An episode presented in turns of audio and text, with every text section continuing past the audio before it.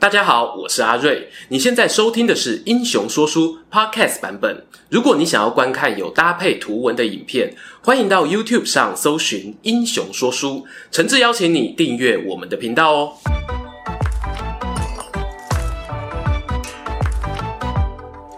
Hello，英雄说书的观众朋友，你们好，我是说书人阿瑞，替大家带来精彩的英雄故事。说起汉末三国时期啊，有神童美名的人呢，可不少哦。譬如曾经呛大人小时了了的孔融啦，六岁学拿弓，八岁可以骑马射箭的曹丕等等。但今天的主角呢，不是上面两位，我来聊另一个活跃于三国后期的神童。他同样有些夸张的童年传说，而且哦，文武双全，受封为镇西将军，负责讨伐蜀汉的终局之战。但最后呢，也可以说是因为这一场战争，让他不幸英年早逝。让我们欢迎本片的主角——灭鼠大元帅钟会中世纪。刚讲完我，发现中世纪这个表字啊，很有欧洲史的风格啊。欧洲中世纪呢，也是一整个群雄大乱斗。果然哦，取名字很重要啊。以上纯属唬烂，讲认真的哦。钟会呢是颍川长社出身，老观众呢听到颍川，心里哦一定会警铃大作。在三国时代啊，那就跟台北大安区门牌一样，拥有尊爵不凡的镀金光芒。颍川是出了名的知识分子出产地，钟会呢也不例外。当地有名的呢，像是陈家后来有陈群，荀家有荀彧、荀攸叔侄党，现在有某些陈姓家族的堂号都还是挂着颍川堂，可以想见呢当年的枝繁叶茂。话说回钟家哦，钟会的阿泰呢，就是高曾祖父，名叫钟浩，他和荀陈两家都颇有交情。只是呢，他官位没有爬得很高，反而是以学术成就闻名，博学思虑，门下学子呢有超过千余人。当时的意见领袖评价钟浩啊是至德可施，意思是德性高超，值得施法。荀家的荀叔呢，则是轻视难上，见识很厉害啊，但要学到他这样呢，一半得靠努力，另一半哦是要靠天赋。两位呢，谁比较厉害？我只能够说，战士魔法师各有所好哦。时间继续往下走，钟浩的孙子名气就大了，他叫钟繇，曾官至曹魏太傅，以一手漂亮的楷书闻名啊。东晋的著名书法家卫夫人和王羲之都深受他的影响。不过比较少人知道的是呢，钟繇年轻时哦，曾跟着长辈去洛阳，路上遇到一位算命仙，说这孩子身有贵相，只是命中怕水，要加倍小心。大家听了不以为意啊，哪知道走没多远，经过一座桥，钟繇骑的马突然受惊乱跳，把他掀落桥下，差点溺水而死。这下哦，大家立刻联想起刚刚算命仙的预言。中游啊，后来发展确实是不可限量哦。但我认为呢，不用迷信，他们诗书传家，受到的教育呢，原本就是当代顶尖。只要自己有天分，出人头地啊，刚好而已。钟繇在曹操时期就曾经受托率领大军对抗过马腾、韩遂等关中军阀，那不仅仅是会写书法而已哦，对兵法呢也是非常的娴熟。这段故事呢，我们留待未来慢慢再说。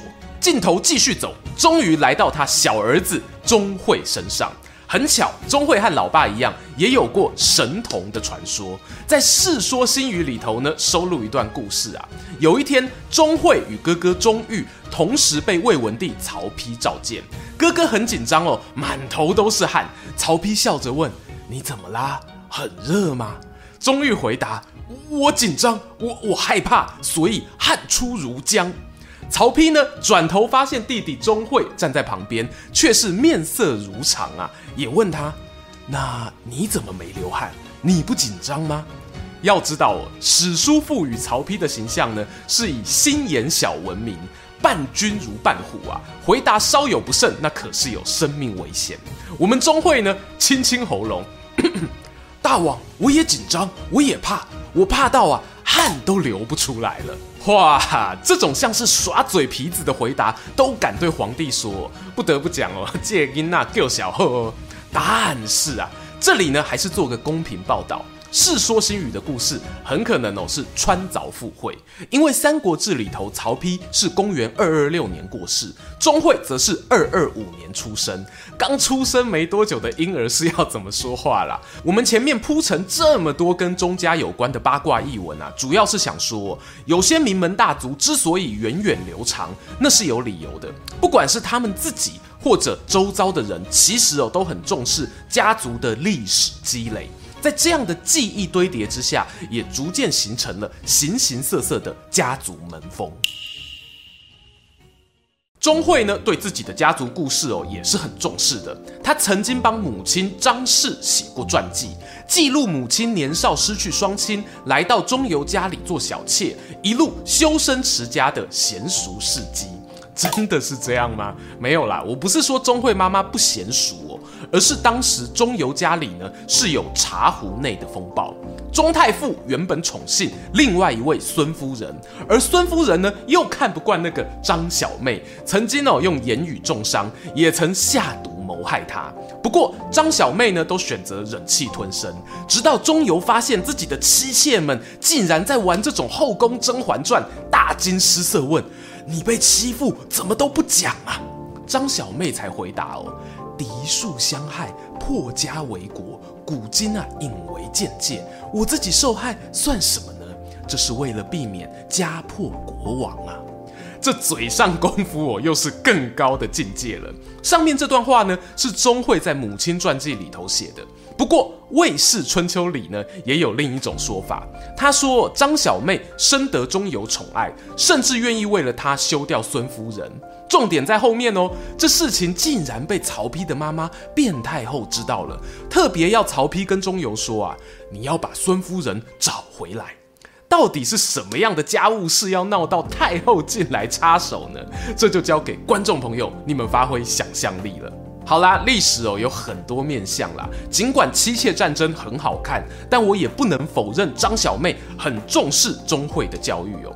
据说呢，她要求小孩四岁读《孝经》，七岁读《论语》，八岁读《诗经》，十岁读《尚书》，十一岁读《易经》，十二岁读《春秋左氏传国语》，十三岁读《周礼》《礼记》，十五岁入太学，一点呐、啊、没有浪费时间呐、啊，说是三国虎妈都不为过。而钟会二十岁时呢，他开始进入朝廷工作，从管理图书的秘书郎做起。话说啊，那时候呢，曹魏已经传到了少帝曹芳，朝廷里头的宗室曹爽与司马家之间斗得火热，甚至爆发了高平陵之变。不过，我们钟会呢，在这次政变过程中却没有受到太多影响，甚至哦，在少帝被废后，司马师呢还赐给了他关内侯的爵位。为什么对钟会这么好啊？《魏晋世语》里呢又有记载一段八卦。对啦，钟家人什么没有哦？八卦最多。观众朋友听听看哦，看你觉得怎样？他写到呢，钟会啊在中书省担任郎官的期间，某天他长官中书令遇到麻烦，有一份公文被司马师退文，怎么写呢都不满意。钟会就很热心的在公文上改了五个字，送上去后呢，司马师一看文章，惊为天人啊，立刻表示呢，我一看就知道这文章不是你写的，说谁捉刀？那一位中书令呢，吓得唯唯诺诺，是是钟会写的，我很早就想把他推荐给大人了。于是司马师派人把钟会找来，两人一进房间就从早上聊到深夜。最后呢，司马师推开房门走出来，叹息说：“啊，相见恨晚，相见恨晚啊！钟会真是王佐之才。”没错，就是这段浮夸的故事被我们的老裴裴松之嫌弃到不行啊！他认为通通虎烂。钟会出身颍川钟家，他哥还继承了老爸的爵位，谁人不知，谁人不晓呢？就算哦，你真的不认识这个人，又怎会因为一篇文章的五个字就发现他的才华？所以哦，完全就是马屁文章啊！姑且不论是真马屁还是假马屁，有时候也是看一间公司的风气使然，这不能推导到说钟会这个人完全没有才华哦。没多久呢，发生了淮南三叛的第二叛冠秋俭事件，大将军司马师亲自东征。钟会就以金牌机要小秘书的身份随军同行，弟弟司马昭呢在后方支援。这一场叛乱最后是被成功镇压，但因为叛军中呢有个超级猛将文鞅，在一次突袭中呢把司马师吓个半死，眼睛旧疾发作，没多久就居居领便当了。司马师一死，变数就来了。朝廷中传来诏书，要求司马昭啊不用回洛阳，留在附近的许昌驻守就好。这事情呢暗藏着玄机。从小经历过大家族勾心斗角的钟会呢，立刻反应过来，朝廷里啊有人想趁机除掉司马家的势力，他就跟司马昭讨论啊，这个命令不能听啊。当下呢就率领大军回到洛阳城外驻扎，结果是什么呢？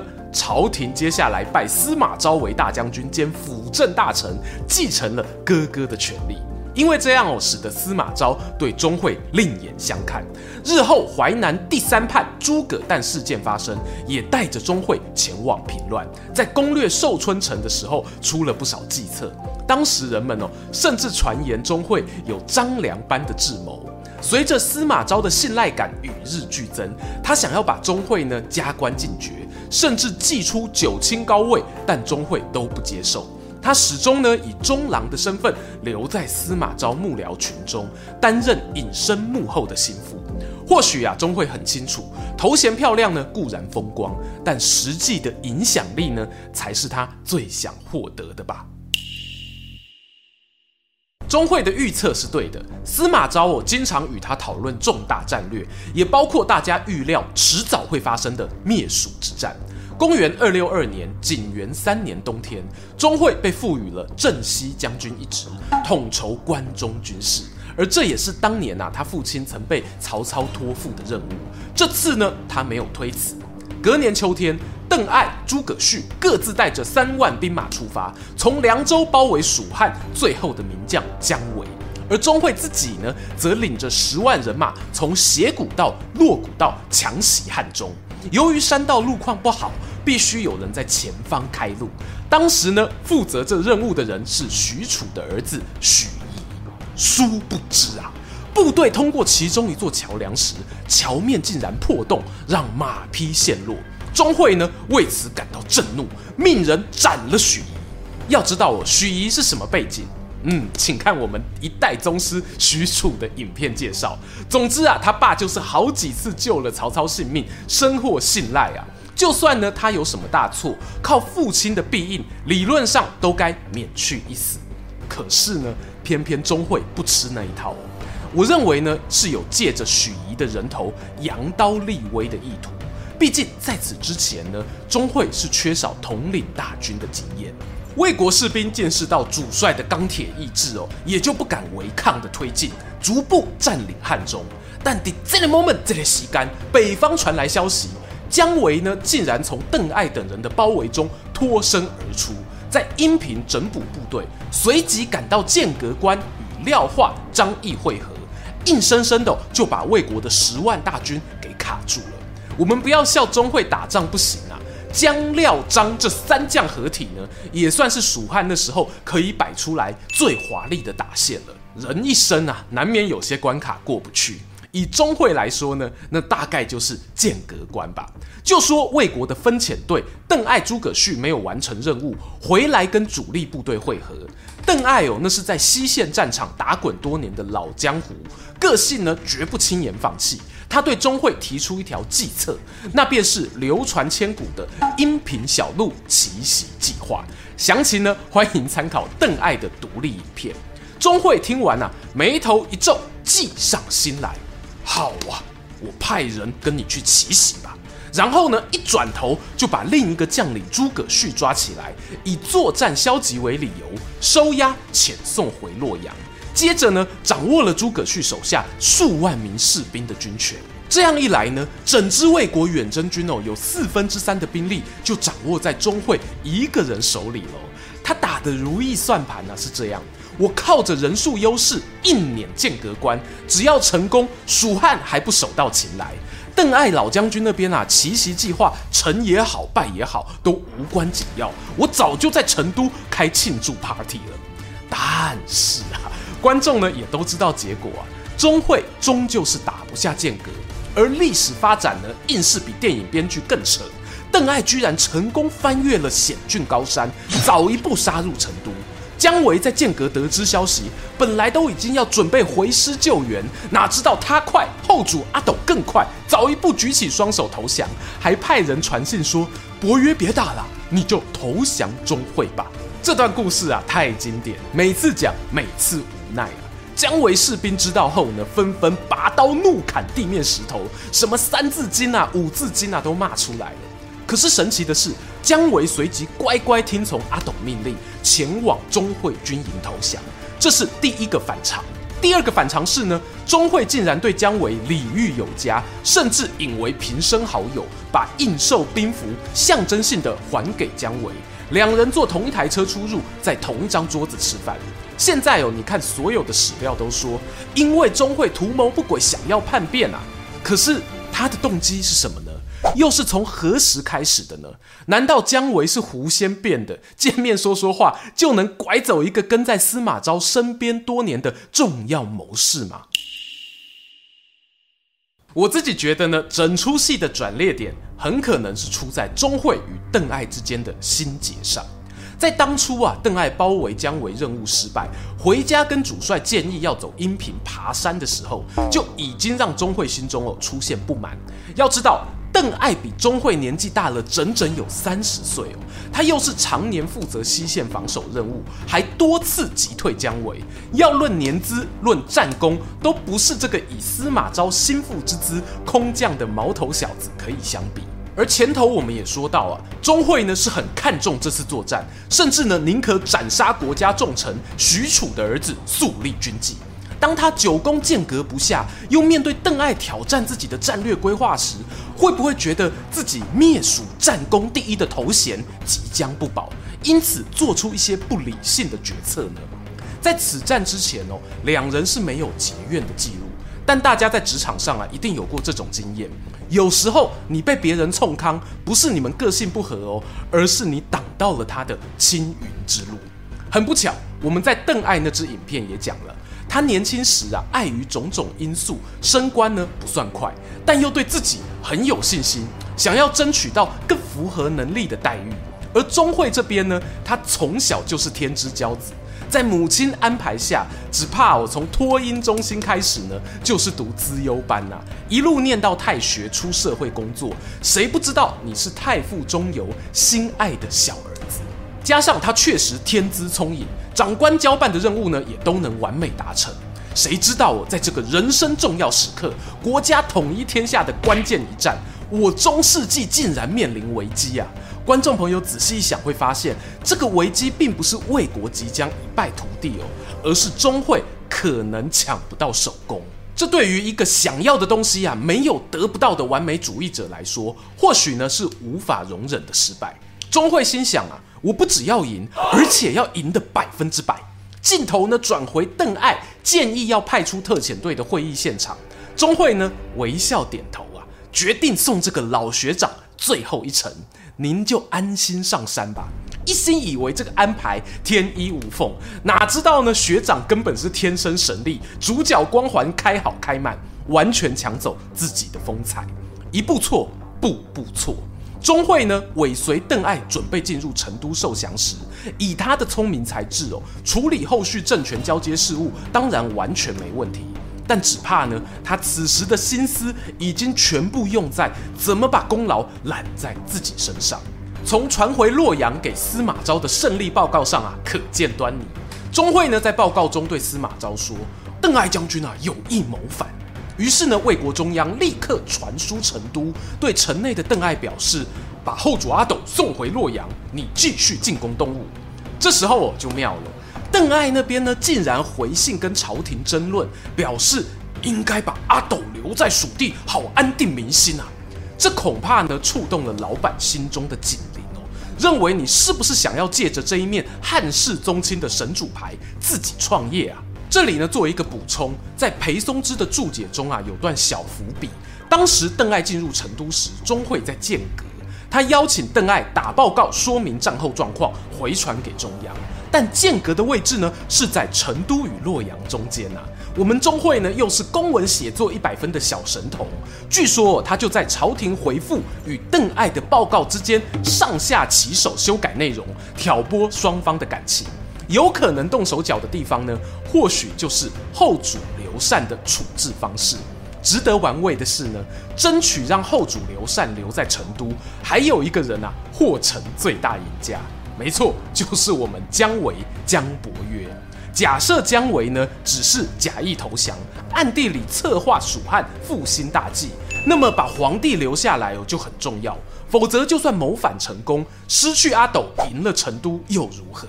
如果我们刚才的推论成立，那么姜维听到后主投降的消息，应该有是很短的时间内就让心情从悲愤转为冷静，然后安排好后续一连串的连环计。哎，看官会想，钟会也不是笨蛋啊，怎么那么轻易就听信姜维一个败军之将的怂恿呢？公堂之上，我假设一个情境，姜维当然一开始哦不会说服你背叛魏国，就像一段感情发生裂痕，往往也是从一封简讯出来喝杯咖啡抱怨开始。他或许呢是对钟会说：“哎，我看将军啊，你年少有为，邓艾和我一样都一把年纪，怎么不早早退休，还来跟年轻人争功劳呢？真替你觉得委屈呀。”没错，设身处地的同理心战术。而一旦钟会上钩，姜维呢，在从旁提供他斗争邓艾的锦囊妙计。殊不知呢，这个妙计在陷害邓艾的同时，却也埋下了司马昭对钟会的怀疑。在上面提到的各种假报告来回往返的时候，司马昭何等细心啊，觉得钟邓两个大将在搞什么鬼，其中哦必有蹊跷。于是呢，命令信赖的监军魏冠传话给钟会：“你把邓艾送回洛阳，不准先斩后奏啊！我已经派了一万兵马去成都协助你安顿，我自己呢带了十万人屯兵长安，剩下的事情见面再谈。”钟会看完信件啊，背后冷汗直流。他知道我事情渐渐失控了，老板好像把自己也当成叛徒。没错啊，我这个推论认为呢，钟会是一步一步的走向姜维精心设计的叛徒养成陷阱，所以后续呢才会有他对亲信说：现在司马昭觉得我有异心，必须先发制人，成功可以统一天下，失败也能做第二个刘备，这样的对话出现。话说到这里，关于接下来钟会与姜维造反失败、双双战死的经过，我们在姜维最后的复仇曲那支影片哦有提到。再说一次，我又要哭一次啊！欢迎大家回头参考。但是我们都很好奇哦。即使是在这个时候，钟会都还有机会把姜维收押，取得司马昭信赖。为什么他就这么相信这个敌将，认为自己有机会造反成功呢？有个史书上隐晦的关键在于，姜维怂恿钟会去杀死魏国的军官，没说出来的是呢，这些军官死掉，谁来带兵啊？那当然就是原本蜀汉的人马了。这个计划呢，有两个关键人物，一个是当时在白帝城的罗宪，另一个呢，则是镇守南中的霍邑。在罗宪传中呢，有提到蜀汉投降后哦，他确实有被征召回成都，但为什么没有成行呢？我们在陆抗影片里说啦，东吴想要来剪尾刀哦。假设呢，罗宪这批军队有回去，历史的发展真的很难讲。而另一边呢，南中霍邑则是犹疑。他可能在猜测哦，后主有同意姜维的这个计划吗？要特别说哦，霍邑是刘禅的好朋友，也曾经照顾过太子刘玄。比起成功复兴汉室，能确保好友生命安全无忧，恐怕呢会是他更优先考虑的选项。以事后诸葛来看，霍邑投降后呢，也继续负责镇守南中，到死啊都没有离开。历史故事啊就是这样环环相扣。姜维策反钟会的大计毕竟没有成功，后世呢有学者批评他这个计谋太缺德，而且成功率很低呀、但老裴呢倒是铁粉哦，他认为姜维就是穷途末路，贯彻理想到底啊！不赌这一把，有其他不违背理想的路可以走吗？嗨，我们的主角钟会光彩啊，怎么都被老狐狸姜维给抢走了？认真说，钟会在领兵攻蜀之前的记载，还真的有点小张良的味道，隐身幕后，运筹帷幄，最后却让姜维诓了一把。两人机关算尽呢，仍免不了为人作嫁。司马昭位居权力中心，毕竟难以动摇。灭蜀之后，也让司马家接下来的篡位计划水到渠成。钟会他有张良前半生的计谋风采，但无缘学习刘侯人生下半场的急流勇退，是因为他太过追求完美的人生表现，还是命运不给他机会？这个问题答案啊，就留给观众朋友了。有个有趣的小八卦，在灭蜀之战中呢，执行司马昭意志的监军魏冠，有个堂侄叫魏展，魏展的妹妹就是前头我们讲到的书法家魏夫人。颍川中家呢，虽然哦没有登上争霸天下的舞台，但在滔滔艺术长河中啊，仍然留下了令人驻足的光彩。喜欢今天的故事吗？英雄说书需要你的支持，让好故事被更多人听到。动动手指订阅我们频道，打开小铃铛，选择接收全部消息，这对创作者的帮助非常非常大。如果你还想要给我们更多鼓励，也可以扫描加入会员 QR code，用每个月一杯咖啡的钱赞助我们的内容创作。这里是英雄说书，我们下次再见，拜拜。